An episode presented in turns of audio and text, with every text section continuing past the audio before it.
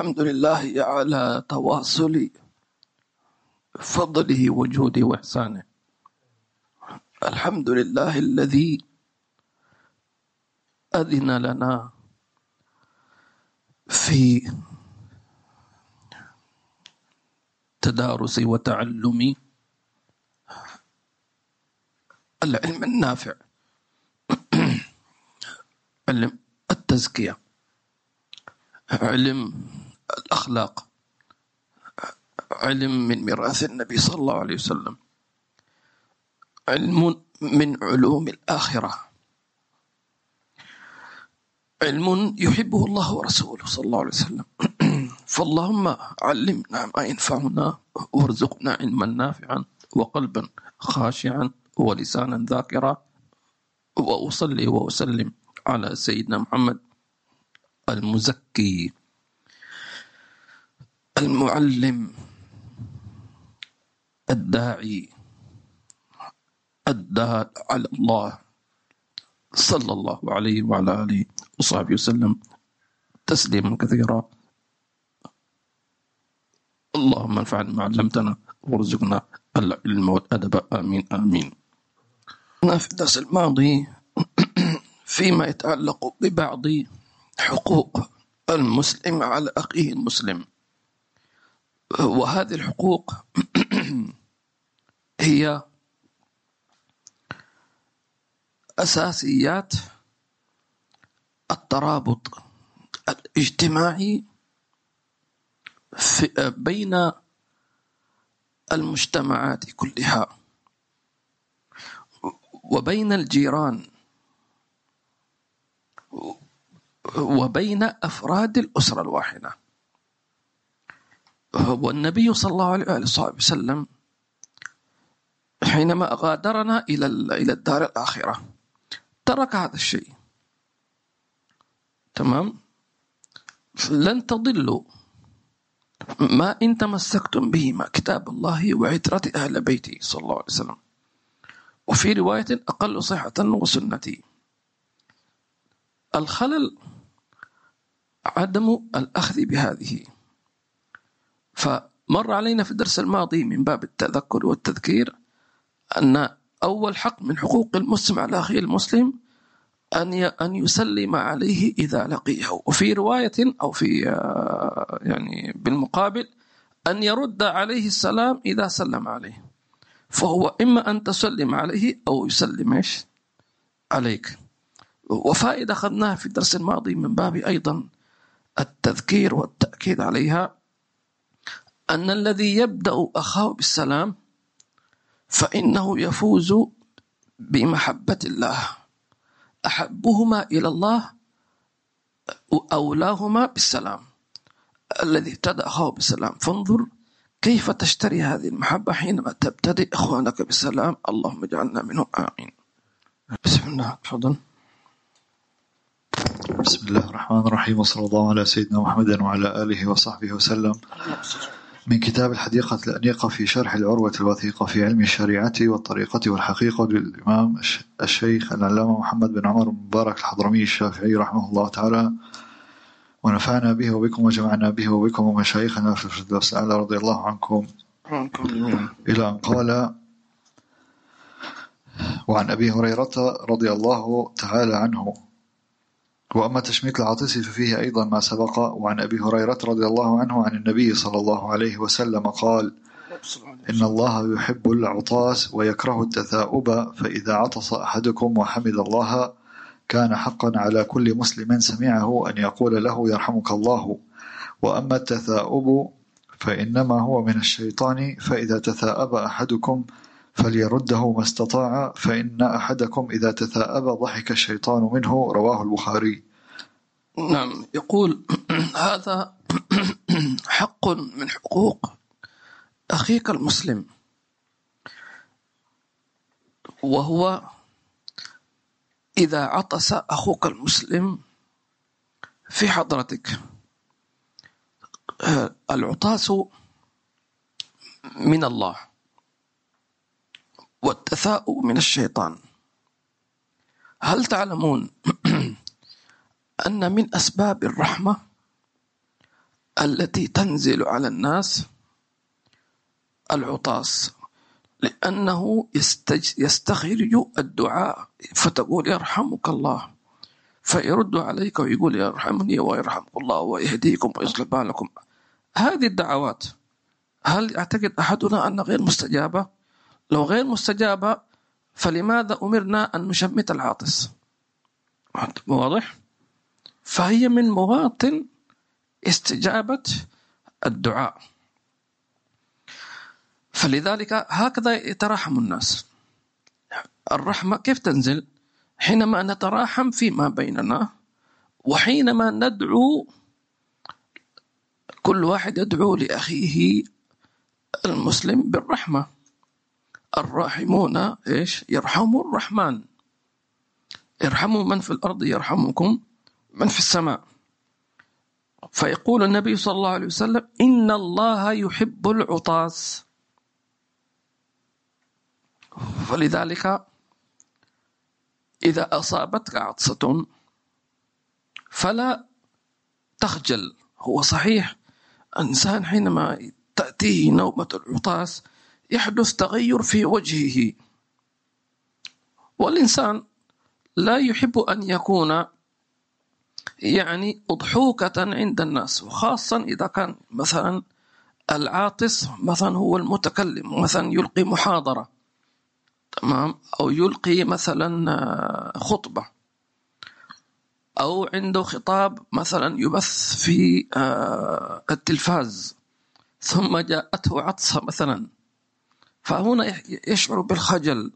سبحان الله ولذلك هذه العطسة هي أيضا من مظاهر القاهر الرباني. أنك ما تقدر أنك إيش؟ تمنع تحاول. ممكن واحد يعمل حركات يحاول ممكن تؤخرها. أو تروح عنك عطسات تنتصر عليها لكن تأتيك بعدها ثلاث أربع عطسات. صح ولا لا؟ أنت ضعيف. ستعطس ستعطس. مثل النعاس. فلذلك من ها هنا جاء بما يسمى التشميت.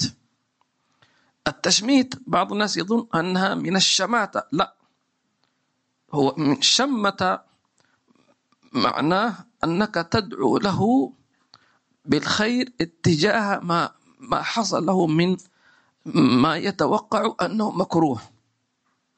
تمام؟ ما يتوقع المكروه إنه مثلا شكله تغير أو كذا فتقول يرحمك الله إلى آخره. ونحن قلنا سابقا أنه من, من طيب بعد الترجمة عشان ما نطول عليك. تفضل. فإذا عطس أحدكم وحمد الله كان حقا على كل مسلم سمعه أن يقول له يرحمك الله. حق عليك لأخيك المسلم إذا عطس عندك وسمعته يقول الحمد لله هذا الشرط سنذكر إن شاء الله شروط التشميت أي تشميت العاطس. فإذا قال الحمد لله قل يرحمكم الله. عمموا بالسلام والتشميت يعني تقول يرحمكم الله. فإنك بذلك تمام تقصده هو وتقصد الملائكة التي معه. مثلها السلام. إحنا مر علينا سابقا في السلام ما تقول السلام عليك إلا حضرة النبوة. فلك أن تقول السلام عليك لخصوصيته صلى الله عليه وسلم لا يشارك أحد. ولك أن تقول السلام عليكم يا سيدي يا رسول الله من باب التعظيم. فالنبي له خصوصيته صلى الله عليه وسلم. طيب حتى ولو كان العاطس طفلا. حين كثير عندهم أطفال؟ ويعطس وأمه تضحك. تمام و طيب قولي يرحمك الله. آه يعني قالوا إذا إذا عطس الطفل تمام فإن أمه أو أباه ينوب عنه في أن يقول الحمد لله ثم آه، يقال له يرحمك الله. تمام. فإذا عطس الطفل أمه تقول الحمد لله نيابة عنه. ثم تقول بعد ذلك يرحمكم الله. ثم تنوب عنه في رد الدعاء يهدين ويهديكم الله ويصلح بالكم وهكذا. مثال ذلك مثل التحصين. مثلا الأطفال أحيانا ربما مثلا تقول يا ابني اقرأ أو يا بنتي اقرأي مثلا آية الكرسي ربما لا تحفظها. ربما مثلا تعال تقول لا أنا ما ما أريد أقرأ. أطفال. فينوب عنهم آباؤهم أبناؤهم فالنبي صلى الله عليه وسلم عوض سيدنا الحسن والحسين. أعيذكما بكلمات الله التامة من كل شيطان وهمة ومن كل عين لامة. شو النبي صلى الله عليه وسلم عوض سبطيه سيدنا الحسن والحسين. طيب هذا حق على كل مسلم إذا سمع أخاه أن يعطس نعم. نعم. ثم يقول هنا وأما التثاؤب فإنما هو من الشيطان. فإذا تثاءب أحدكم فليرده ما استطاع فإن أحدكم إذا تثاءب ضحك الشيطان منه. قالوا أن الشيطان يضحك حينما يسمع المتثائب فيقول أوه هكذا. يطلع هذا الصوت. هذا الصوت يضحك الشيطان. لنعلم أن الشيطان يضحك على أتفه الأسباب. سفيه هو. فأي شيء يصدره الإنسان المؤمن بحيث يجعله أضحوكة عند الشيطان فإن الشيطان ينتهز الفضاء يستحق عليك. كون التثاؤب من الشيطان لأن غالبا يكون سببه الكسل. غالبا. طبعا هناك في تفسير صحي إذا ما طبي قلة الأكسجين إلى غير ذلك. لكن نحن نتكلم من حيث الشريعة. فيكون من أسبابه أو أغلب أسبابه هو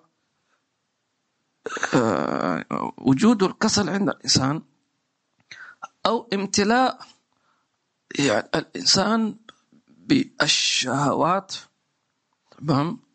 والإنسان غالبا حينما مثلا يأكل كثيرا فيأتيه النعاس فيتذاب هكذا.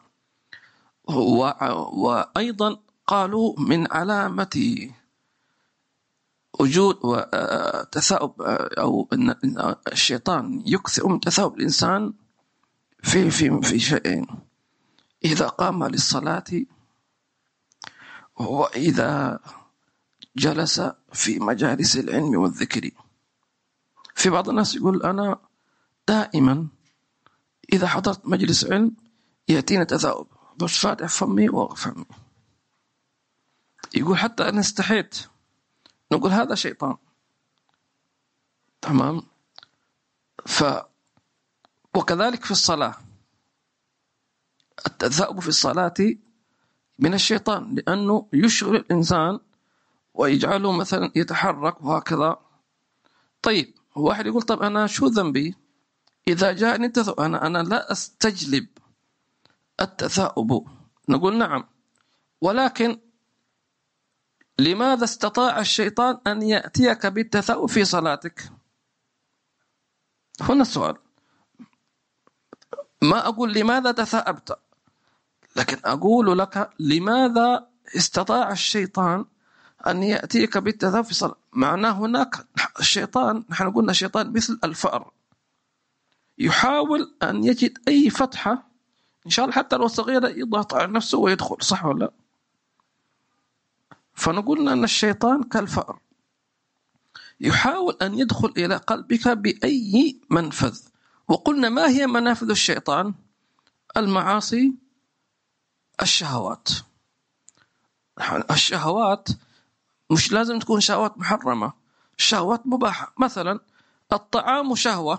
حرام؟ لا مباحة. لكن كيف يدخل عليك الشيطان؟ إذا لم تسمي الله. خلاص.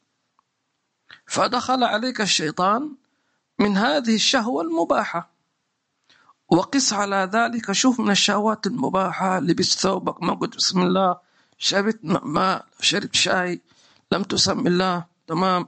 دخلت البيت لم تسم الله آه، اضطجعت على فراشك لم تسم الله نزعت ثوبك ولم تسم الله تمام. دخلت بيت الخلاء لم تسم الله. وقس على ذلك من المنافذ التي يدخل منها الشيطان. فإذا كان الإنسان لم يسمي الله عند طعامه ولا شرابه ولا نومه ولا أكله ولا شربه الشيطان استولى عليه خلاص. فيأتيه تثاؤب يأتيه نعاس وأعظمها النعاس. فإذا جاءك تثاؤب فهو شيطان في الصلاة. وأما إذا جاءك النعاس وأنت في الصلاة قالوا هذا من علامة النفاق. من علامة النفاق أن يأتيك النعاس في الصلاة تحديدا. ومن علامة الإيمان أن يأتيك النعاس في في القتال. إذ يغشيكم النعاس.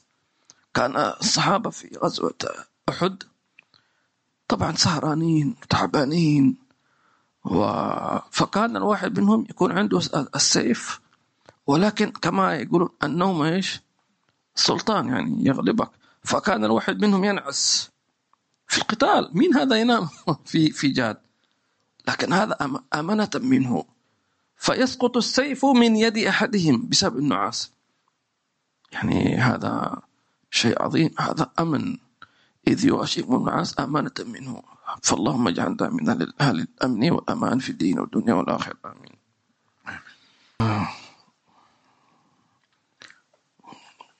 يقول هنا ضحك الشيطان منه. الشيطان يضحك على الإنسان في موضع في موضعين أو في عدة مواضع. ومن أهمهما عند التثاؤب تمام؟ وعند الغضب. لأنه يكون ألعوبة في الشيطان. الإنسان حينما يغضب فإن الشيطان يسيطر عليه. يلعب به كما يلعب الصبيان بالكرة. افعل كذا اضرب كذا قل كذا اشتمه إلى آخره فيضحك عليه. سبحان الله. وبدليل أنه شوف مثلا في واقع المجتمع مثلا لو تجد اثنين مثلا حصل بينهم يعني يسموه التحريش. التحريش كما قال النبي صلى الله عليه وسلم إثارة الضغائن. الشيطان يحرج بينهم. فهذا مثلا يسب هذا وهذا يسب هذا. فيكون هناك هناك هناك أناس يشجعون. يرد عليه وكيف ساكت عليه ومش عارف إيش. وطبعا يضحكون. هؤلاء كذلك من إخوة الشياطين.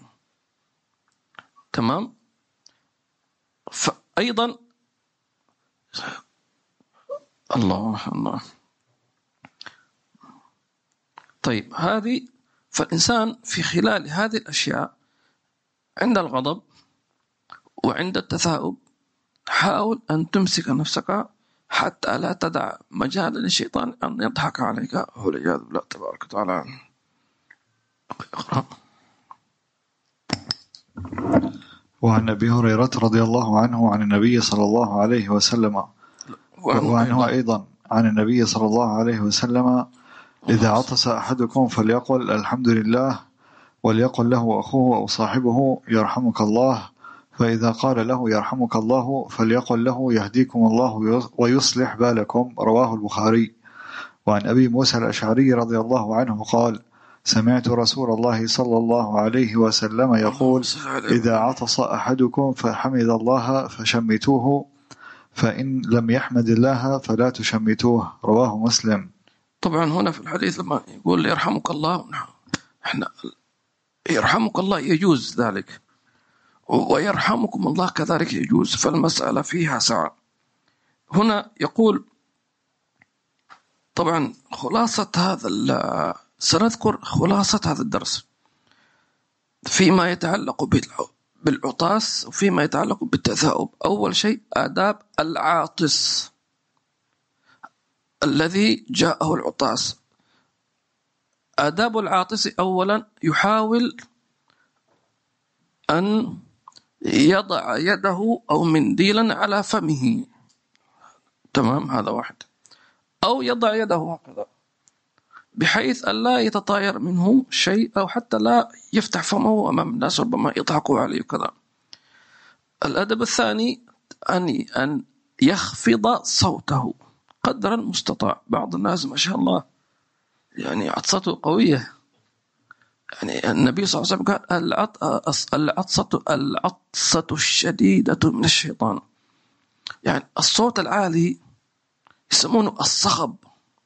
فلا يصخب كما قال النبي صلى الله عليه وسلم. إذا كان صوم يوم أحدكم فلا يصخب ولا يفسق إلى غير ما قال صلى الله عليه وسلم.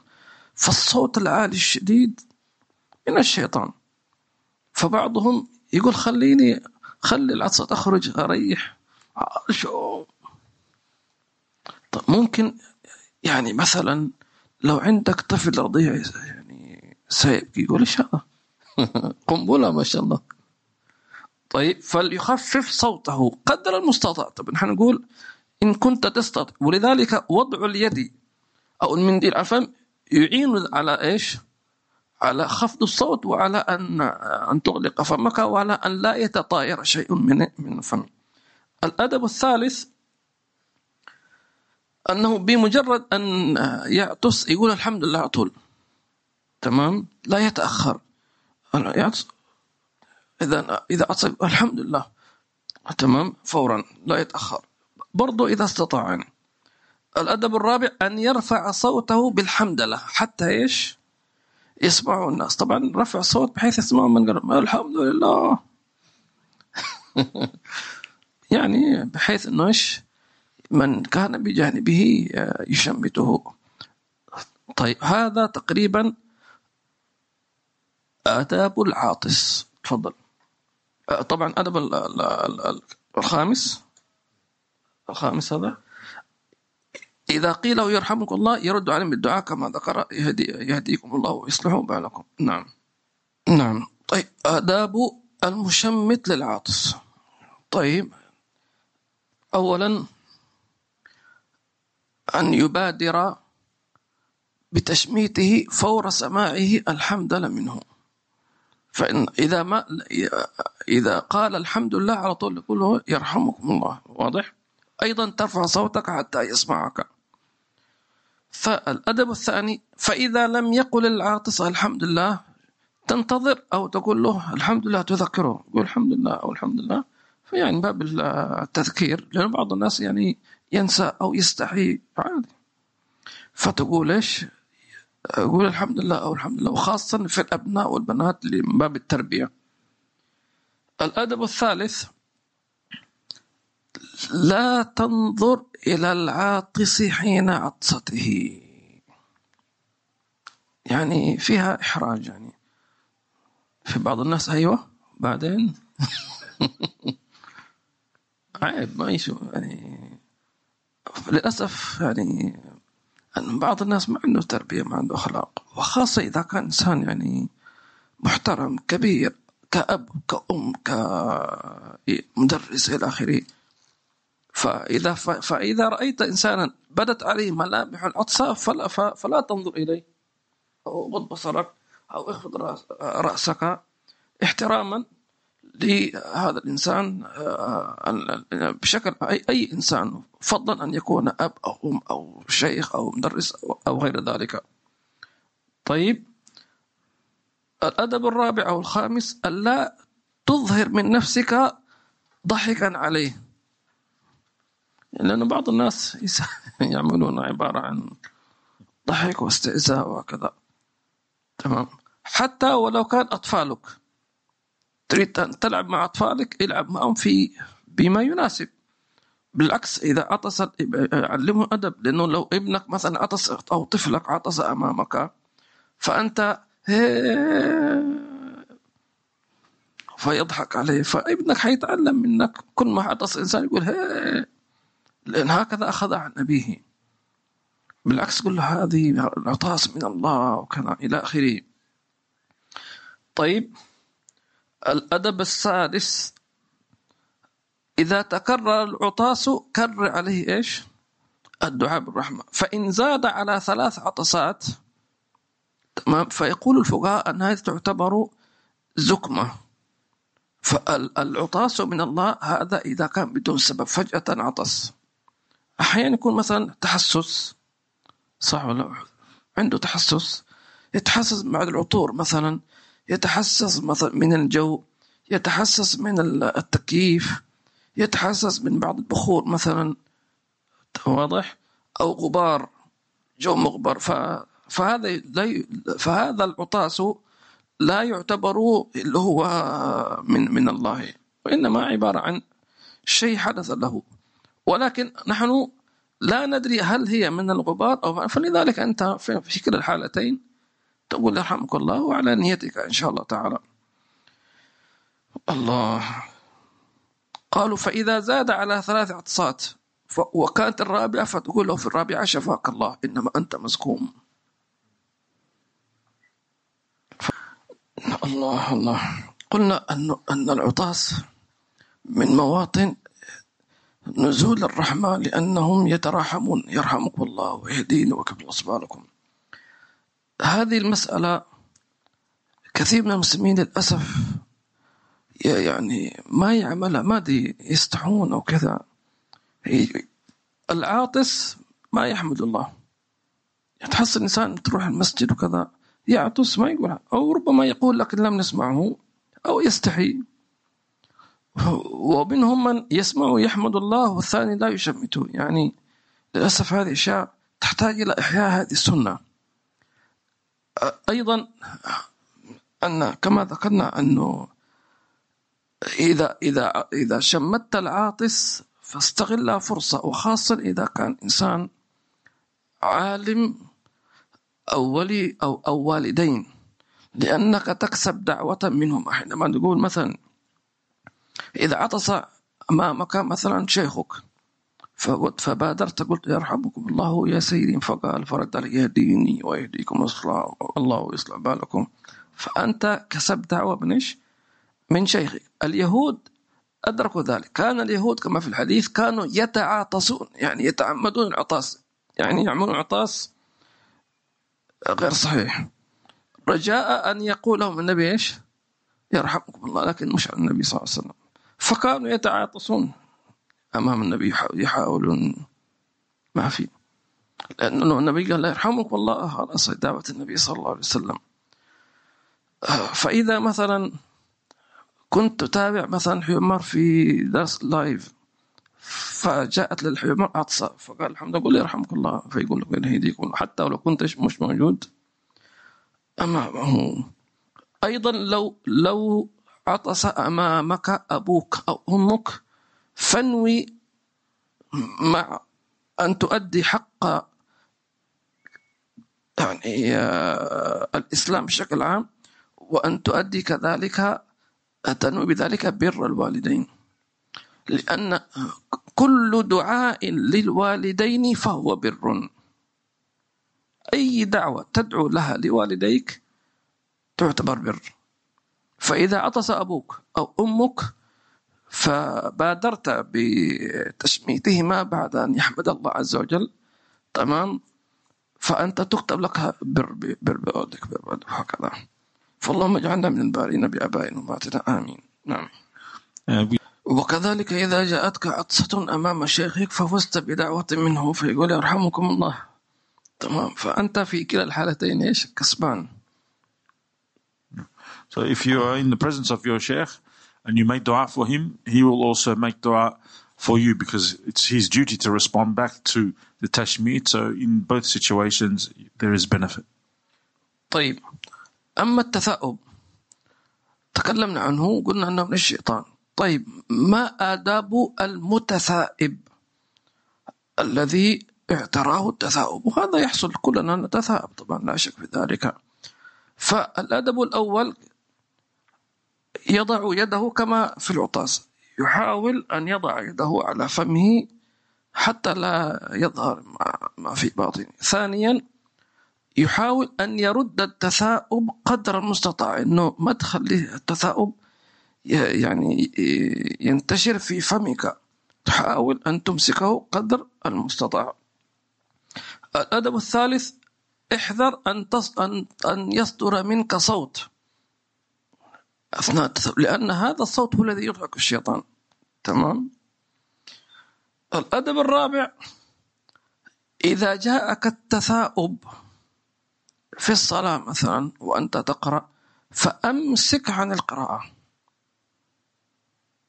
أسكت وخلي التثاؤب يذهب وحاول أنك إيش تخففه قدر المستطاع. هذا أدب قليل ناس بعضهم يستمر.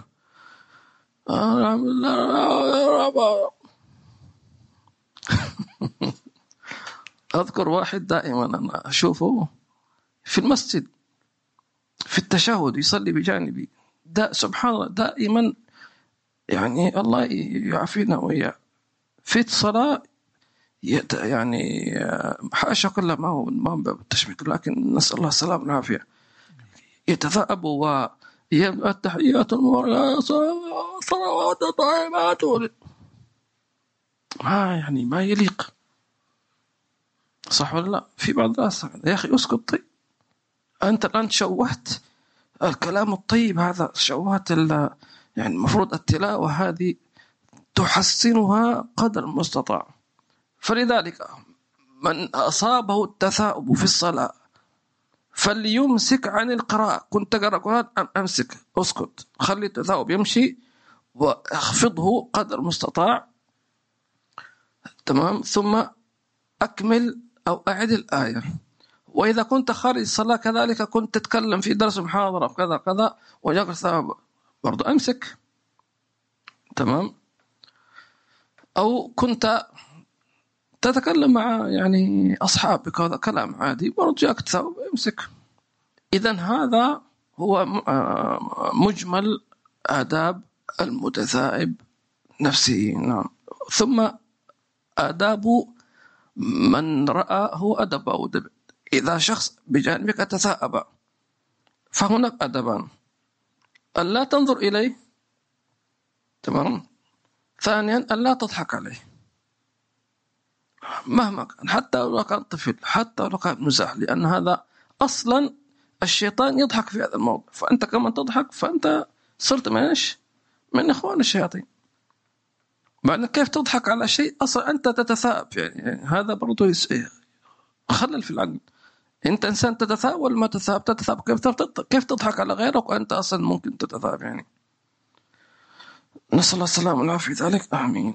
نعم. آمين. الله الله الله. هل نكمل أم نقف؟ خلاص.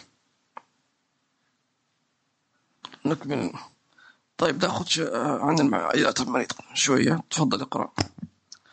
وأما عيادة المريض وتشييع الجنازة ففيهما أيضا ما سبق. وعن أبي هريرة رضي الله عنه قال قال رسول الله صلى الله عليه الله وسلم. يقول الله عز وجل يوم القيامة يا ابن آدم مرضت فلم تعدني. قال يا ربي كيف أعودك وأنت رب العالمين؟ قال أما علمت أن عبدي فلانا مرض فلم تعده, فلم تعده. أما علمت أنك لو عدته لوجدتني عنده. الحديث رواه مسلم. هذا الحديث فيه يعني مودة الله لعبده المريض بحيث أنه نسب المرض مجازا إلى نفسي مرضت. وهو لله يمرض حاشا كله لكن شوف هذا المقام للمنزلة لهذا المريض. طبعا هذا الحوار متى يكون هذا؟ يوم القيامة. مش في الدنيا. فكل من كل مسلم قصر في عيادة المريض بدون عذر تمام؟ سيخاطب. فهنا في الحديث يقول يا ابن آدم مرضت فلم تعدني. يا فلان بن فلان. كان فلان بن فلان مريض وعلمت أنه مريض وتستطيع أنك تزوره وتسأل عنه أو حتى تتصل عليه ولكنك لم تفعل. أما لو زرته لوجدتني عنده. فهنا يتحسر كثير. سبحان الله. ونحن مقصرون حقيقة في عيادة المرضى يعني. وخاصة إذا كان هذا المريض إنسان من المقربين عندك من الأقارب من آه، الأرحام. تمام. من الجيران. تمام؟ ف وقد يكون هذا المريض بالذات إذا كان يأنس بك. حتى بل الفقهاء جعلوا أن من أعذار الجمعة والجماعة تعهد المريض خاصة إذا كان في مرض الموت. إذا إنسان في مرض الموت بشرط أنه ما يرتاح إلا معك. لو تركته ممكن يصاب بمرض نفسي أو اكتئاب. يعني أنت بالنسبة له نصف العلاج. سبحان الله في بعض الناس يعني يقول أنا لما أشوفك أنا خلاص ارتحت. سبحان الله. فهنا الإسلام أعذرك حتى لو تخلفت عن جماعة. بشرط أن يكون هذا من المقربين عندك مثلا. يعني مثلا لو لا قدر الله إنسان عزيز عليه أبوه زوجته حتى. شوف سيدنا عثمان تخلف عن معركة بدر وما أدرك ما بدر. ما قدر يخرج لأن زوجته بنت النبي صلى الله عليه وسلم سيدنا رقية كانت مريضة. وكان من الإمكان أن يكلف أخواتها أو نساء الأنصار والمهاجرين في المدينة أن أن يعتنوا بها. يعني في النهاية لا. ظل مع أن سيدنا عثمان ينتظر هذه اللحظة. غزوة مع النبي في بدر يعني هذه ظل مع زوجته ويطببها حتى رجع النبي صلى الله عليه وسلم. فالنبي صلى الله عليه وسلم قسم له من غنائم بدر. وهو الذي قال عنه النبي صلى الله عليه وسلم وأمثاله إن بالمدينة أقواما. ما سلكتم طريقا ولا سلكتم واديا إلا كانوا معكم. ما هذا؟ مش بس أنت معهم خلاص كذا بالجملة أنا معكم لا ما سلكتم طريقا ولا نزلتم واديا. إلا كانوا يعني خطوة بخطوة. مكان مكان. تمام؟ إلا كانوا معكم حبسهم العذر. بمعنى لولا هذا العذر لحضروا. في بعض الناس يتعذر. أو لا كذا كذا لا. لولا هذا الحضر فسيدنا عثمان لأجله قيلت هذه ولأمثاله. إن بالمدينة أقواما ما سلكتم طريقا أو واديا إلا كانوا معكم حابس عذر ثم قصب سيدنا عثمان. فاللهم لا تحرمنا مجالس مشايخنا ولا حبائبنا آمين. في خير وعافية الله الله الله. أذكر في يعني منذ سنوات يعني فكان هناك في تريم في تريم آه، مناسبة أظن الدورة. أو دورة الدعاء أو شيء. وكنت متحمس أذهب ولكن سبحان الله قدر الله أنه الأهل مرضوا في ذلك الوقت. فبقيت متردد. ف الأهل جزاهم الله قالوا عادي سافر أمور طيبة. وكان أولادي محمد حسن كانوا لا زالوا أطفال صغار. يعني فقلت كيف دحين وكذا فكلمت الحبيب سيد الحمار وقلت كذا قال فقال لي واجب واجب. يعني بقاؤك مع زوجتك مش سنة بل هو واجب عليك. ما قال لي أتحبسك امرأة؟ أتحبسك يعني كذا كذا. فهكذا المربون يضعون الشيء في ميزانه. فبعض الناس يترك أهله بلا بلا متعهد. يقول أنا توكلت الله. شو توكلت الله؟ هذا ليس توكل هذا إهمال. اعقلها وتوكل.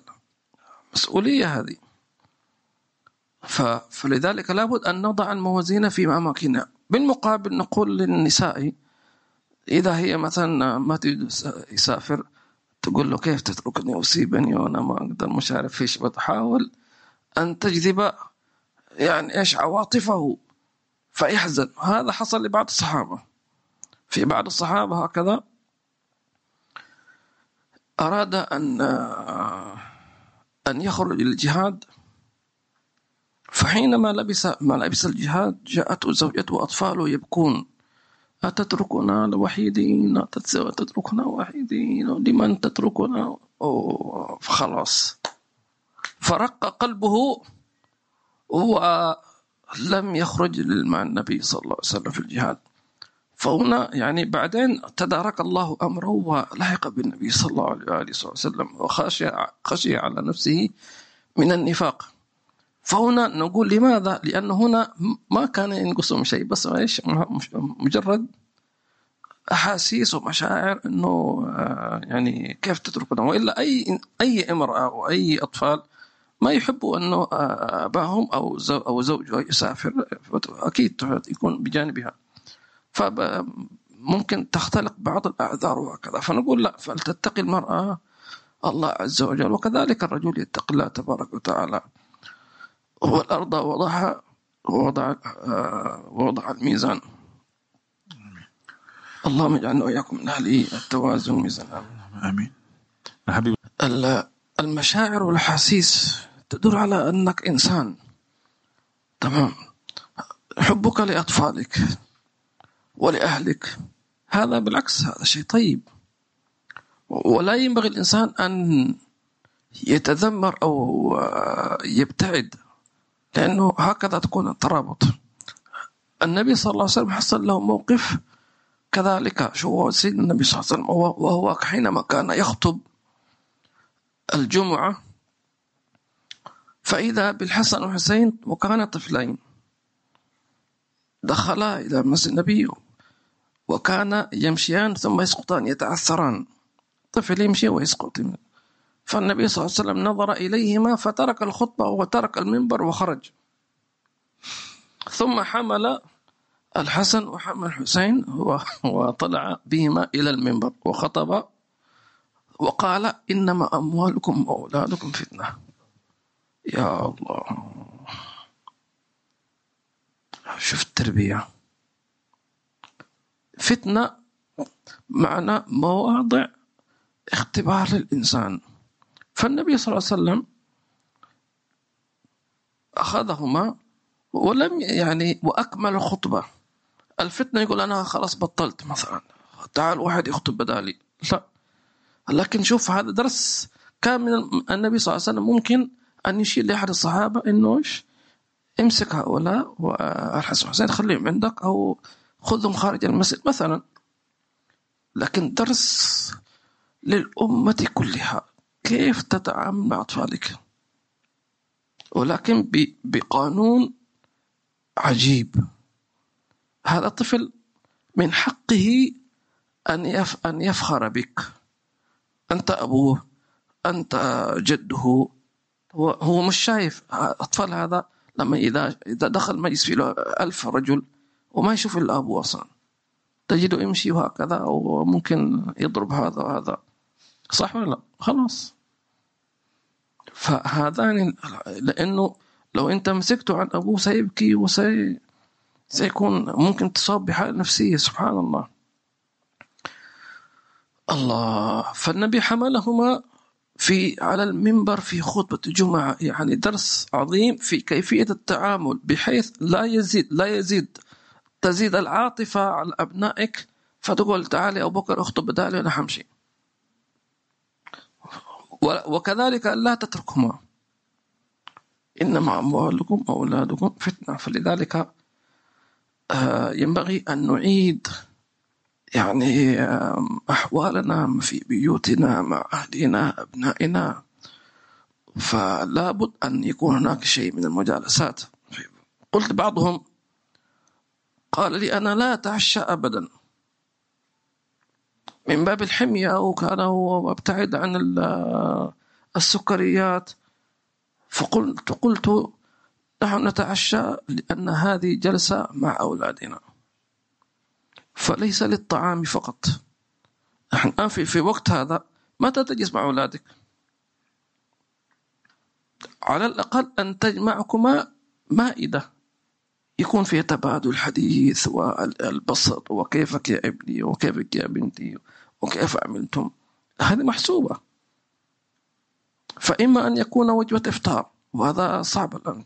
أو غداء والآن برضو بعض الأحيان يتأخرون وكذا فما في إلا وجه العشاء. فلا تقول أنا أسوي حمية عشان خاطر أولادك تشجعهم لأنه لما يشوفون أبنائك تأكل معهم وتباسطهم يفرحون. وش أنت جالس من بعيد؟ وأنت كله كله جالس. تتفرج عليكم. مش حلو هذا. النبي صلى الله عليه وسلم كان يتعشى مع نسائه. تكون زوجته عملت له طبخة تمام؟ والنبي صلى الله عليه وسلم تمرة واحدة تكفي صلى الله عليه وسلم. ولكن يأكل لأن هذا فيه مش بس أكل فقط.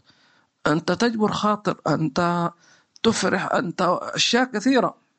لذلك قالوا أن الجلوس مع الإخوان في الطعام ليس محسوبا من العمر.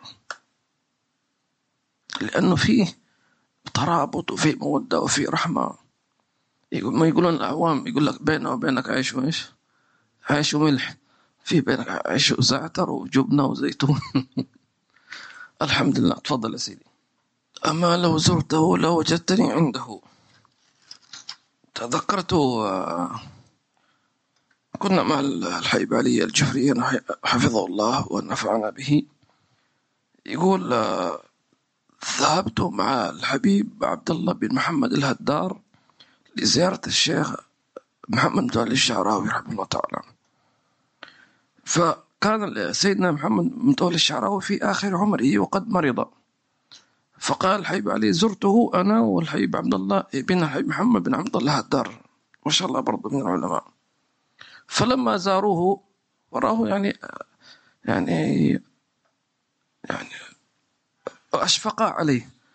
فالحبيب عبد الله بن محمد الهدار قال أسأل الله عز وجل أن يشفيك يعني يريد أن يشوفه. فنظر قال نظر الشعراوي قال يا ابني أنا مبسوط يعني.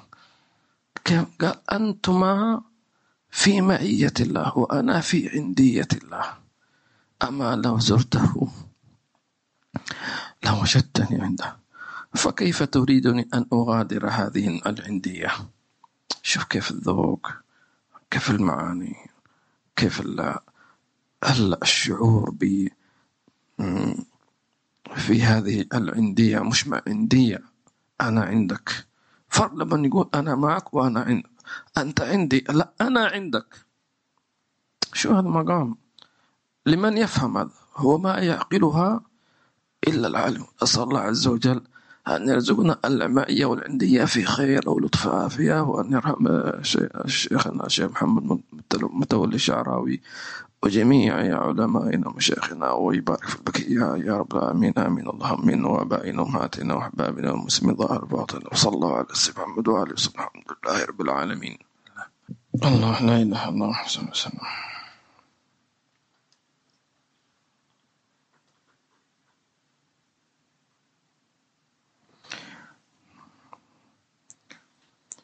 جزاك الله خير يا أخ نوفل. خاتم الزهراء وعليكم السلام ورحمة الله وبركاته. وفوق ما ذكرتم وجزا الله عنا سيدنا محمد خير الجزاء وعنا الحبيب عمر ومشايخنا وإياكم إن شاء الله جميعا. وجزاكم الله خيرا كذلك أنتم. الله يبارك فيكم. الأخت آسيا أي صفحة من فضلك؟ في نحن وصلنا في آه، بس حسب حسب أي صفحة؟ أه؟ 173 نعم 173 آه جاوبت على جزاك الله خير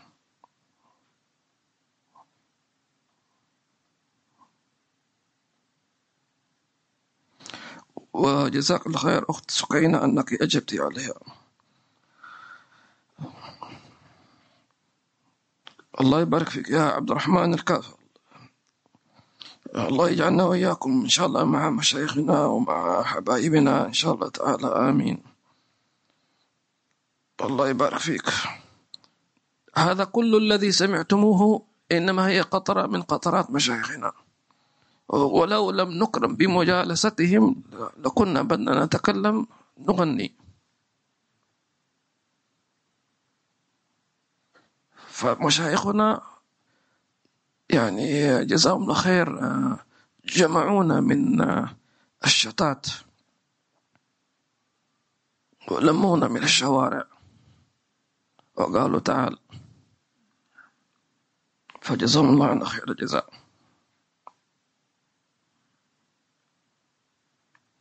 السيد عادل الهاشمي وعليكم السلام. جزاكم الله خير على حضوركم وعلى دعائكم. وعلى دعائكم وأشكر القائمين على الدرس. الأخت نجيبة وعليكم السلام ورحمة الله وبركاته.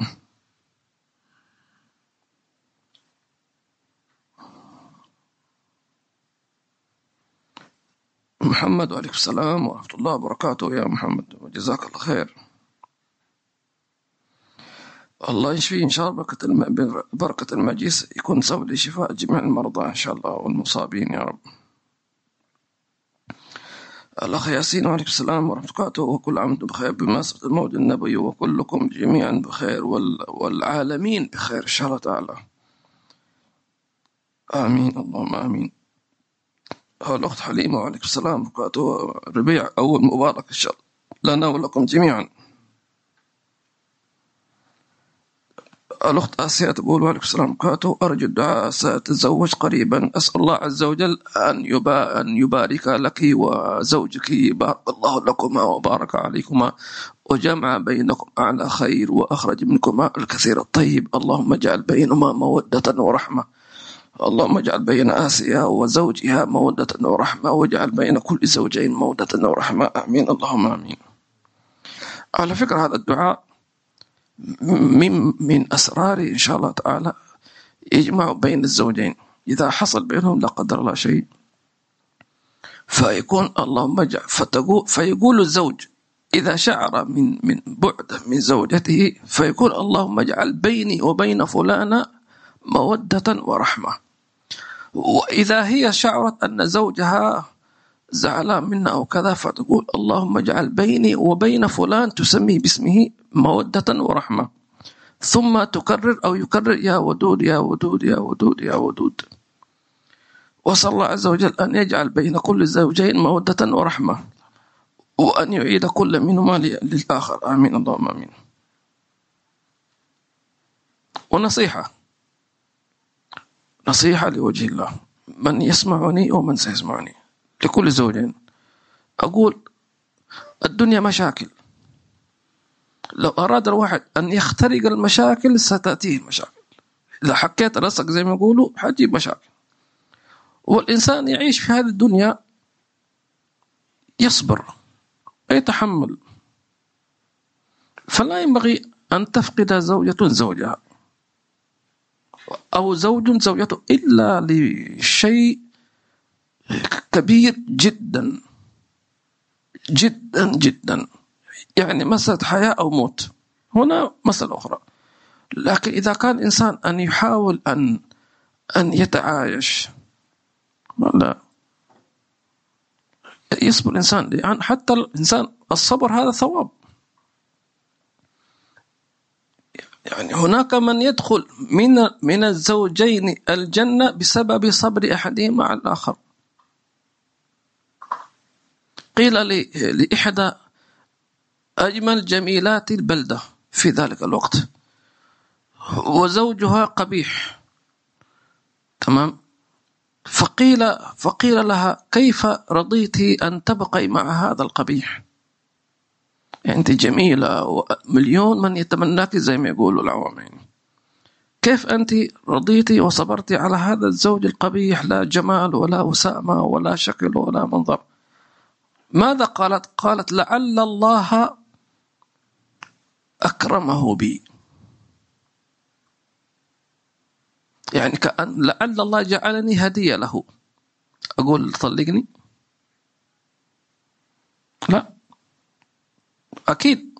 لأنه هو يرى نفسه أنه ما يستحق هذه الجميلة الحسنى الزوجة لكن الله اختاره. فهي لبيبة. فقالت كيف أغادر إنسانا جعل الله هدية له؟ هذا كلام كبير طبعا. ما يفهمه أحد ولا يدري ولا يذوق أحد. ولكن الذوق والفهم بمجالسة أهل الذوق. من جالس العلماء فهم. من جالس الحكماء فهم. أما من جالس السفهاء ومن جالس المسلسلات كيف يفهم؟ من جالس اليوتيوب الأغاني ما راح ما راح يفهم. لن يفهم ذلك. وما الذي يعرض في التلفاز إلا كل خيانة وكل سفاهة وكل حب زائف. مصطنع كما قال حبيب بكر ما شاء الله يرحمه مصنع. لو حينما يقول لك مصنع معناه له طريق انتهاء. اكسبايري ديت زي ما يقولوا. صح؟ مصنع. طيب إن شاء الله تستجاب هذه النصيحة.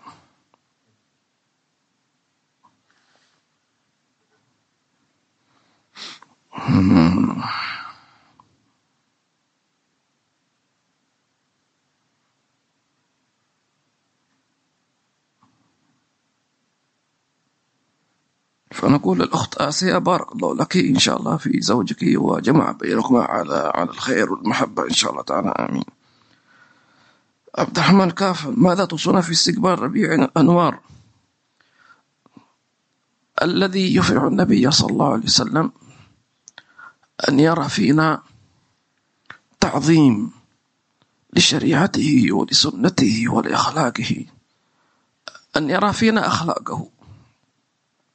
تمام؟ في شهر ربيع تكون انطلاقة أو تجديد أو زيادة. فمن لم يبدأ يبدأ.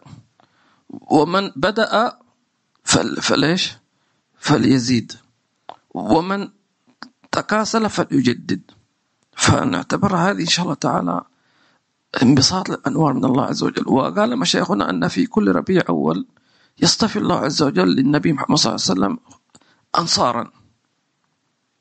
فكيف نكون مهيئين لأن يصطفينا الله أن نكون من أنصاره؟ فنتخلق بأخلاق الأنصار. الأنصار كان عندهم صفة عظيمة. إيش هي؟ قال الله عنه سبحانه وتعالى صفتين هي. الصفة الأولى ويؤثرون على أنفسهم. ولو كان بهم خصاصة.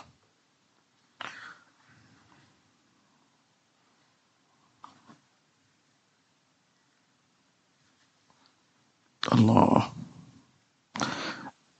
والذين تبوا الدار من قبل يحبون من هاجر إليهم ولا يجدون في يوسف حاجز مما أوتوا ويؤثرون على أنفسهم ولو كان بهم خصاصة ومن يوق شح نفسه فأولئك هم المفلحون.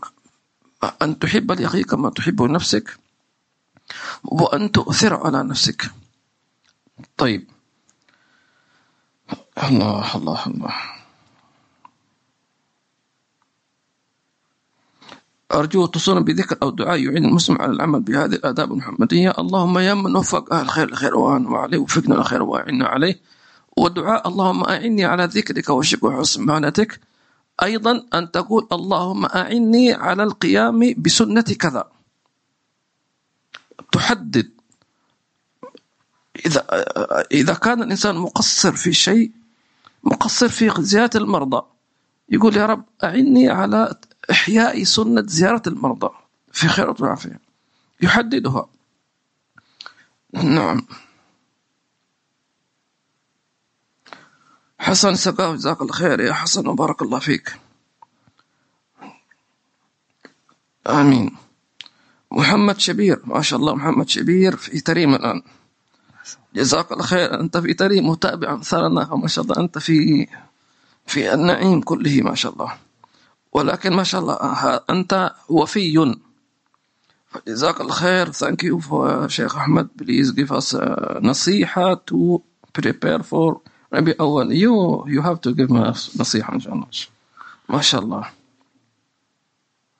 النصيحة أن تلازم الحي عمر. Keep in touch with حي عمر صح؟ تمام. مدينة. ما شاء الله اسم جميل مدينة. السلام عليكم وجزاكم عليكم السلام وجزاكم خير حبيب برادر أحمد برادر حسين إن شاء الله آمين جزاكم جزاكم الله خير. وزارة الجمال وفريق العمل.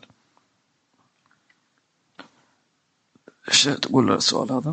نعم تقول آه إنه آه أثناء الغضب الشيطان يتسيطر على الشخص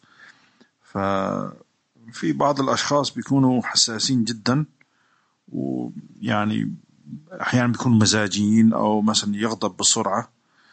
آه إيش ممكن الواحد يسوي عشان يعني آه يسوي بالانس كده يعني ما يكون رد فعله كده بسرعة؟ نعم.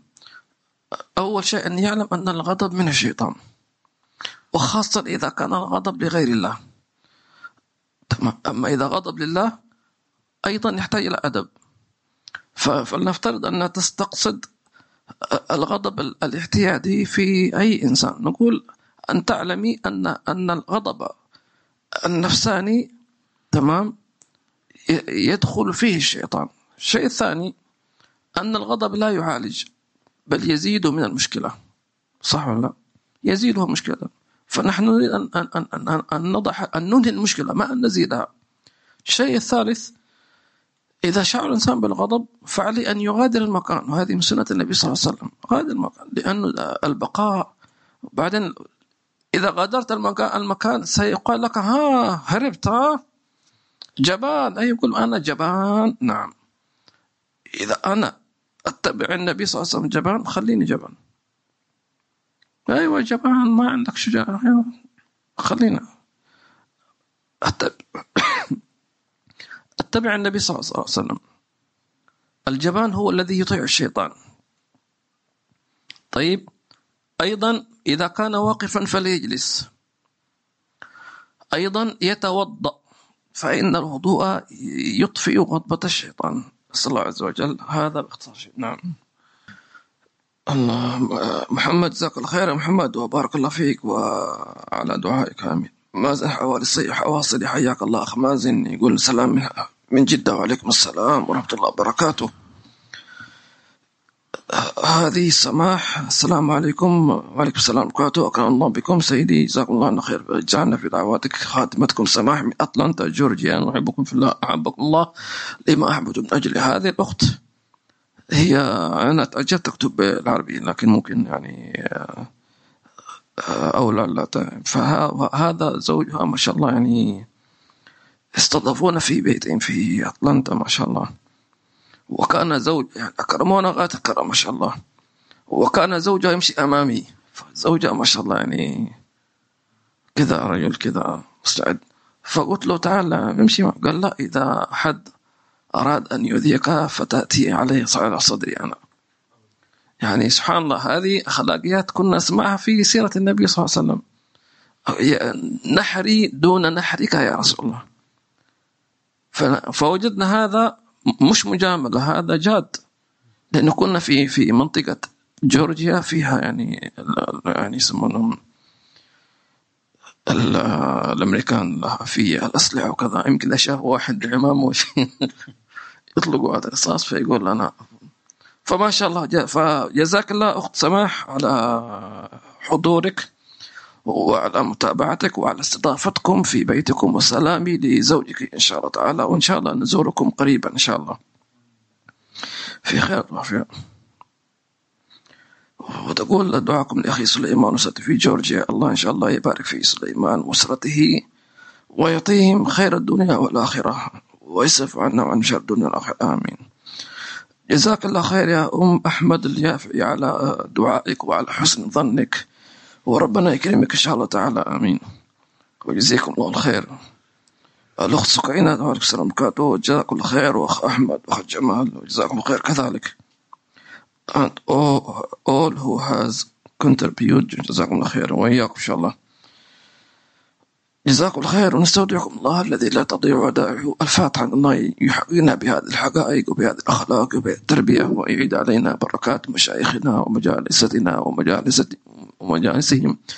وأن الله يبارك فينا وفي أولادنا وفي أهلنا وذرارنا وجميع الحاضرين والحاضرات والمستمعين والمستمعات. وأن يبارك في إن شاء الله في ربيع أول في كل أيامنا كلها ربيع وفيها خيرات ومسرات ويجمعنا بالحبيب صلى الله عليه وسلم. ينضة ومنامة واجعل بيوتنا بيوت المدينة واجعل بيوتنا إن شاء الله فيها طلع البدر علينا يا رب العالمين. اجعل فيها نور النبي ومدد النبي وسر النبي وسنة النبي وأخلاق النبي فينا وفي أولادنا وفي أهلنا برحمتك يا أرحم الراحمين. بسر أسال الفاتحة وإلى حضرة النبي. اللهم صل على سيدنا محمد سبحانك اللهم وبحمدك نشهد أن لا إله إلا أنت نستغفرك ونتوب إليك.